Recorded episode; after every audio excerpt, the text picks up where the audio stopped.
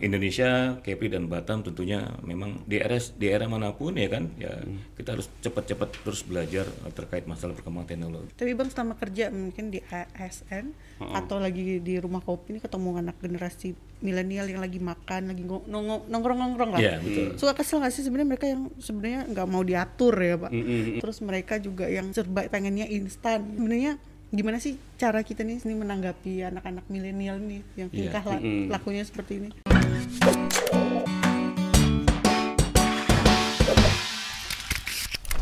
Anak-anak milenial ini sebenarnya tadi dibilang Madang tadi orangnya individu, ya kan ada idealisnya juga ya kan? itu dia dia nggak mau. Terkadang ada dirinya sendiri juga gitu. Nah. Kalau mungkin kita lihat di kafe-kafe ya kan, mereka tuh bisa bersepuluh tidak teguran hanya main handphone aja. Iya iya. saya nggak ngerti. Fenomena Tapi ada yang saya tanya dari main handphone tuh di main game tuh menghasilkan nggak? Menghasilkan om. Menghasilkan gimana? Kadang-kadang dapat uang juga om. Artinya mereka juga mencari uang juga di situ Iya. dari dari Menurut- menurut kita aneh ya, Bang, Menurut ya. kita aneh gitu loh. Iya. Yang kedua mereka memang eh, cepet banget dapat dapat informasi teknologi itu yang kita yang nggak tahu jadi eh, tahu akhirnya disampaikan sama anak kita. Contoh anak saya itu tiga di rumah. Itu hari-hari kalau udah di rumah udah nggak ada suaranya tuh. Nggak ada suaranya. Saya makan pun mesti dipanggil juga gitu kan. Saya naik ke kamar yang masing-masing masing, ya udah dem dem dem dem dem dem dem. dem. Udah antengnya di depan apa, Gadget. game. Eh, pada di game masing-masing sebenarnya gitu kan. Tapi kita tidak bisa menyalahkan juga karena memang eranya begitu. Kita larang pun ya iya, kita keluar dia main lagi gitu. Jadi artinya kita hanya mengontrol kalau hal yang masih positif masih kita eh, biarkan lah. Iya, tapi bang apa eh, teknologi ini apalagi sekarang di era digital itu kan pasti ada ada positif positif dan negatifnya. Menurut bang Diki itu memang bagaimana sih pemuda atau anak-anak muda hari ini itu menyikapi teknologi ini, maksudnya menyikapi era ini gitu loh. Iya. Kayaknya kan juga banyak kasus-kasus eh, yang yang sebenarnya itu karena karena teknologi ya misalkan apa pornografi. Nah, itu kan ngeri juga kan anak-anak misalkan kita nggak tahu ternyata mereka bisa akses itu. Nah, menurut Bang Diki harusnya bagaimana Ya. dari anak apa pemuda sendiri, pemuda diri dulu lah. Ya, karena memang eh, konten yang ditayangkan oleh teknologi melalui YouTube misalnya kan, melalui eh, Medsos. lain-lain lah yang disampaikan di Android atau di eh, Apple gitu kan ya. Banyak hal-hal yang memang di situ bimbang lah positif dan negatif gitu kan ya. Tapi alhamdulillah dari sepengetahuan saya juga ini di- khusus di Batam aja gitu ya. Di Batam ini milenial kita remaja kita tuh orangnya ya memang idealis ya kan. Terus inspiratif, informatif lebih kepada positif sebenarnya dia lihat gitu kan. Jadi artinya memang ketika mereka menggunakan media sosial ya terkait masalah penggunaan eh, YouTube yang ada di ini, mereka selalu mencari sebenarnya rekomendasi-rekomendasi atau referensi. referensi-referensi untuk supaya mungkin tentang terkait masalah sekolah ya kan, terkait masalah mungkin eh, kayak peralatan, terkait mungkin masalah fashion, macam-macam. Jadi memang hampir dikatakan 75% media di Kepri ini cenderung positif. Jadi memang jarang yang menggunakan konten itu untuk menggunakan konten-konten pornografi. Ada sih sebagian juga yang melihat seperti itu kan. pornografi. Tapi lebih banyak hampir 75% milenial lebih suka pada hal-hal yang positif gitu. Hmm. Iya iya iya iya. iya. Kalau di Batam selama ini Bang Diki lihatnya masih positif ya? Ya karena saya Anak jarang ya. juga lihat di media sosial, lihat di surat kabar ataupun di media elektronik milenial tertangkap basah membuka video konten porno itu. Ah, itu iya, tidak iya, ada beritanya. Karena Tapi- mereka tapi udah pinter-pinter bang. Nah, tapi lebih pada pada ke lomba-lomba lomba-lomba. Terlebih adalah mungkin orang tua juga suka ngasih edukasi juga Iya, kan karena memang sudah uh, zaman keterbukaan, informasi juga nggak bisa ditutupi lagi. Kita sampaikan kepada tem- apa pada anak kita bahwa uh, tetap harus diadakan pada yang baik. Hmm, iya. Nah, Bang Diki ini kan sebagai kita bilang sebagai tokoh pemuda di Batam lah. Menurut Bang Diki apa sih kalau oke ora- eh, digital era digital oke, tapi kalau untuk anak muda Batam, pemuda Batam ini eh, apa sih yang bisa mereka lakukan untuk kepentingan dan kemajuan Kota Batam, Bang? Ya. Kan penting nih kayaknya Iya, iya. perlu nih eh, pemuda berkontribusi menurut Bang Diki apa yang harusnya mereka lakukan? Ya, sekarang sebenarnya bukan dari pemudanya sih ya. Karena sekarang juga kita tahu zaman pandemik ini kan kita di eh, WFH-nya dari bulan Maret kalau nggak salah sampai dengan hari ini Iya. anak-anak eh, pelajar baik dari tingkat SD, SMP, SMA masih di rumah gitu kan ya.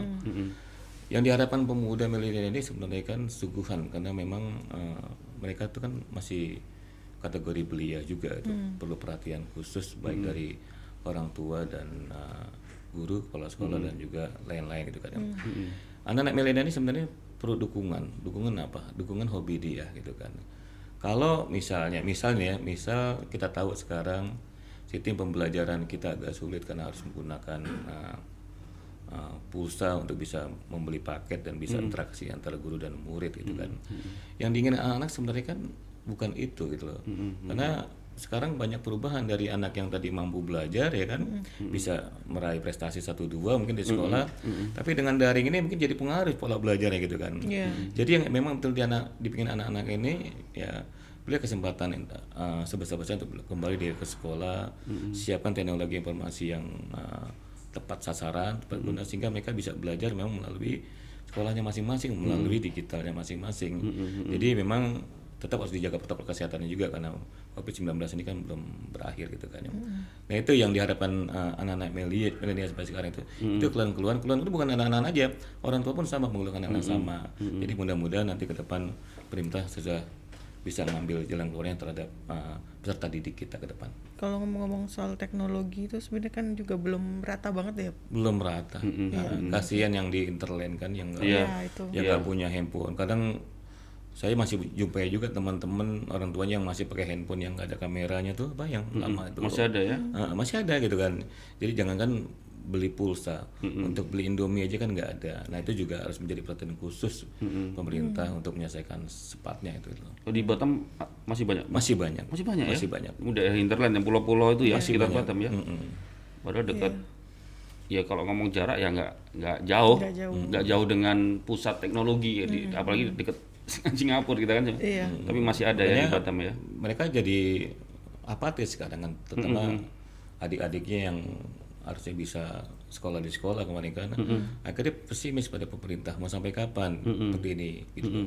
jadi dari tanggapan dari teman-teman milenial kemarin waktu kita diskusi di uh, lu ngomong kopi waktu itu dia sampaikan itu bahwa kebahagiaan mereka ternyata sekarang perhatian yang diberikan oleh uh, baik pemerintah ataupun dari pihak sekolah gitu Iya, kalau Kita pernah ya Nit, ya ke internet ya kita sempat Iya, survei pernah kita kita bang. Ah, memang banyak yang ini di Iya. Masih banyak yang tertinggal lah ya. Iya, dari listrik juga. Iya, padahal nyeberang cuma nggak nyampe setengah jam aja. nyampe. Tapi 10 menit 15 Iya berapa banyak Iya. kan masalah yang terlain kan. Jadi eh, harus segera diambil keputusan cepat oleh pemerintah supaya eh, proses belajar belajar anak-anak ini kembali normal. gitu. Iya iya iya, oke. Sekarang kita ini bang, eh, kita diskusi soal politik, Iya. ya kan? Nih, Iya. pemuda ah, politik coba. nih. Ah, harus menurut Bang Diki ini pertanyaan paling dasar dulu sebenarnya penting gak sih pemuda itu berperan juga dalam politik atau dia harus aware juga nih sama politik atau bahasa bodoh Pemuda memang wajib ya karena undang-undang juga mintakan juga kita juga berpolitik gitu kan ya. Boleh berpolitik praktis, boleh tidak gitu kan. Sebagai seorang ASN tuh itu juga sebenarnya boleh berpolitik, boleh berbicara dengan uh, tokoh-tokoh politik, boleh bicara dengan uh, teman-teman politik gitu kan. Tapi dia tidak boleh politik praktis, karena seorang ASN juga tentu punya hak dipilih dan memilih nantinya gitu kan ya. Yang terpenting kita tidak bisa men, uh, diskreditkan uh, partai ataupun orang lain gitu kan. Begitupun pemuda, pemuda kalau kita diam sayang gitu loh. Karena generasi kepemimpinan ke depan tentu kan dari pemuda gitu loh. Di usia-usia mungkin um, 35, 40 dan seterusnya karena memang hari ini generasinya adalah itu-itu aja gitu kan. Kenapa? Karena tidak ada keberanian dari pemuda itu loh. Untuk berani mengupgrade dirinya sendiri, untuk berani belajar, untuk berani berkolaborasi dengan lingkungan yang lain itu kan. Jangan politik dianggap tabu. Kadang-kadang gini, pemuda tuh berpikir bahwa politik itu kotor gitu kan. Iya, pemuda iya. berpikir Iya, iya, kayak ah, politik itu abu-abu. Identik Politik dengan kekuasaan. kekuasaan munafik dan lain-lain. Nah, itu yang harus kita kasih pembelajaran bahwa politik itu tidak selamanya kotor juga ya Iya, kan. iya. Kalau kotor itu sebenarnya bukan politiknya, tapi kan oknumnya gitu kan. Jadi mungkin kebanyakan anak muda berharap bahwa memang ke depan anak muda harus bisa berperan penting untuk mengambil alih eh, barangkali dalam arti kekuasaan ya gitu kan. Karena dulu filosofi Bung Karno kan jelas itu kan. Berikan saya 10 pemuda, akan saya guncangkan itu kan. 10 pemuda. Coba bayangkan kalau di Batam DKP ini ada 1000 pemuda. Nah, Wah, kita paling tidak sama dengan Singapura nanti gitu kan. Jadi artinya kan pemuda berharap memang memang sudah waktunya harus suka berpolitik ya kan. Harus cari informasi terkait perkembangan eh, politik, Politik. apa pun. Jangan melihat eh, warna tapi melihat eh, platformnya seperti apa, tujuannya apa ya kan. Yang terpenting adalah politik akan membawa kebaikan gitu. Iya. Iya. Anak muda tuh jangan masa bodoh ya. Jangan masa bodoh. Ah, nggak boleh apatis bener kalau apatis bayangin aja semua pemuda apatis nggak ada yang peru- nggak akan ada perubahan di sekitar mereka Iya karena gini, karena dari pengalaman pengalaman tahun sebelumnya juga gitu kan pemuda kan terlalu gampang dininabobokan dengan diberikan uang sedikit, nah, makanya selesai gitu kan. Tapi pemuda kali ini tidak. Untuk Kepri dan Batam cukup yang Mas Danang tadi cukup realistis ya kan. Dia tentu akan memilih nanti pemimpin yang betul-betul dia yakini bahwa akan membawa perubahan. Pemuda sekarang tidak lagi bisa lagi diiming-imingin lagi dengan mohon maaf uang 100 200 ribu lagi, tapi lebih pemuda berkeinginan bahwa ketika dia akan memilih apa yang bisa didukung oleh pemuda dan apa yang bisa eh, calon dipilih untuk mendukung pemuda ke depan karena memang antara pemilih tentu dengan yang dipilih itu harus punya ikatan yang sama sama-sama saling memberi eh, kesejahteraan dalam bentuk apa pun yang diinginkan bersama itu. Iya. Kalau ini, Bang, apa eh, menurut Bang Diki kan eh, banyak kalangan melihat bahwa pemuda ini atau anak muda hari ini itu eh, mereka harus menjadi agen of change, Ya, agen sebagai perubahan. agen perubahan. Nah, itu seperti apa? Maksudnya seperti apa, Bang? Ya. Kalau kita lihat sekarang, kalau kita lihat posisi-posisi kunci misalnya saja di pemerintahan ataupun di legislatif ya kan. Kalau kita masih menetapkan kepada bukan tidak boleh orang-orang yang sudah eh, usia lanjut untuk menduduki jabatan-jabatan strategis di politik itu kan. Tapi yang tidak anak muda juga harus segera melakukan perubahan-perubahan mendasar. Dengan apa? Dengan aktif berperan aktif ya kalau misalnya ingin melakukan perubahan dia harus aktif di dalamnya. Bagaimana ketika ingin menjadi anggota legislatif tentu dia harus masuk ke dunia politik. Kalau dia ingin masuk menjadi eksekutif tentu dia akan menjadi seorang politikus gitu kan. Jadi mulai berani dari sekarang. Mulai mengerjakan sesuatu dari sekarang gitu. jangan berpikir lagi bahwa politik itu kotor politik itu abu-abu gitu kan. Politik itu tidak banyak manfaatnya. Kalau kita ingin menjadi agen perubahan awali dari kita sebagai seorang pemuda untuk melakukan hal-hal perbaikan. Kalau misalnya kita lihat selama ini kan ada produk-produk hukum yang mungkin nah, tidak sesuai dengan kemanfaatannya, saya akan mengganti nih produk hukum itu kan yang lebih baik lagi. Ya harus turun ke politik, duduk di legislatif, duduk di eksekutif, rubah itu untuk kebaikan bersama. Gitu. Iya. Jadi politik itu bisa jadi eh, media, jadi alat ya bang Alat, untuk a- untuk kendaraannya memang. Ya, kendaraannya. Kalau kalau nggak ada kendaraan ya kita nggak tujuan yang ingin kita kejar. Iya. misalnya tadi berubah nggak ada bang ya. Ya, memang jalur jalur birokrasinya harus seperti itu harus melalui partai politik. Nggak ujuk-ujuk misalnya nggak gabung dalam partai mana pun pengen pengen jadi ketua DPRD nggak ada nggak mungkin seperti itu. Iya iya iya. Tapi mungkin banyak juga yang pemuda nih kayak saya gini, ya, saya mendaftar jadi partai politik gitu misalnya. Ya bisa saja. Bisa, Bisa, ya? bisa. Mungkin saja. ba- banyak yang pikiran saya kayak saya juga sih Pak. Mm-mm. Gimana kita tiba-tiba ujuk-ujuk masuk partai politik kayak gitu. Mm-mm. Iya kan Bang? Ya, kalau dulu makanya gini, kalau dulu zaman saya waktu tahun 2001 sampai dengan hari ini di aktif di kepemudaan itu kan, nah di situlah proses penggodokan bagaimana menjadi seorang eh, organisator yang baik gitu kan, untuk duduk misalnya nanti suatu saat di pemerintahan ataupun di dewan gitu kan.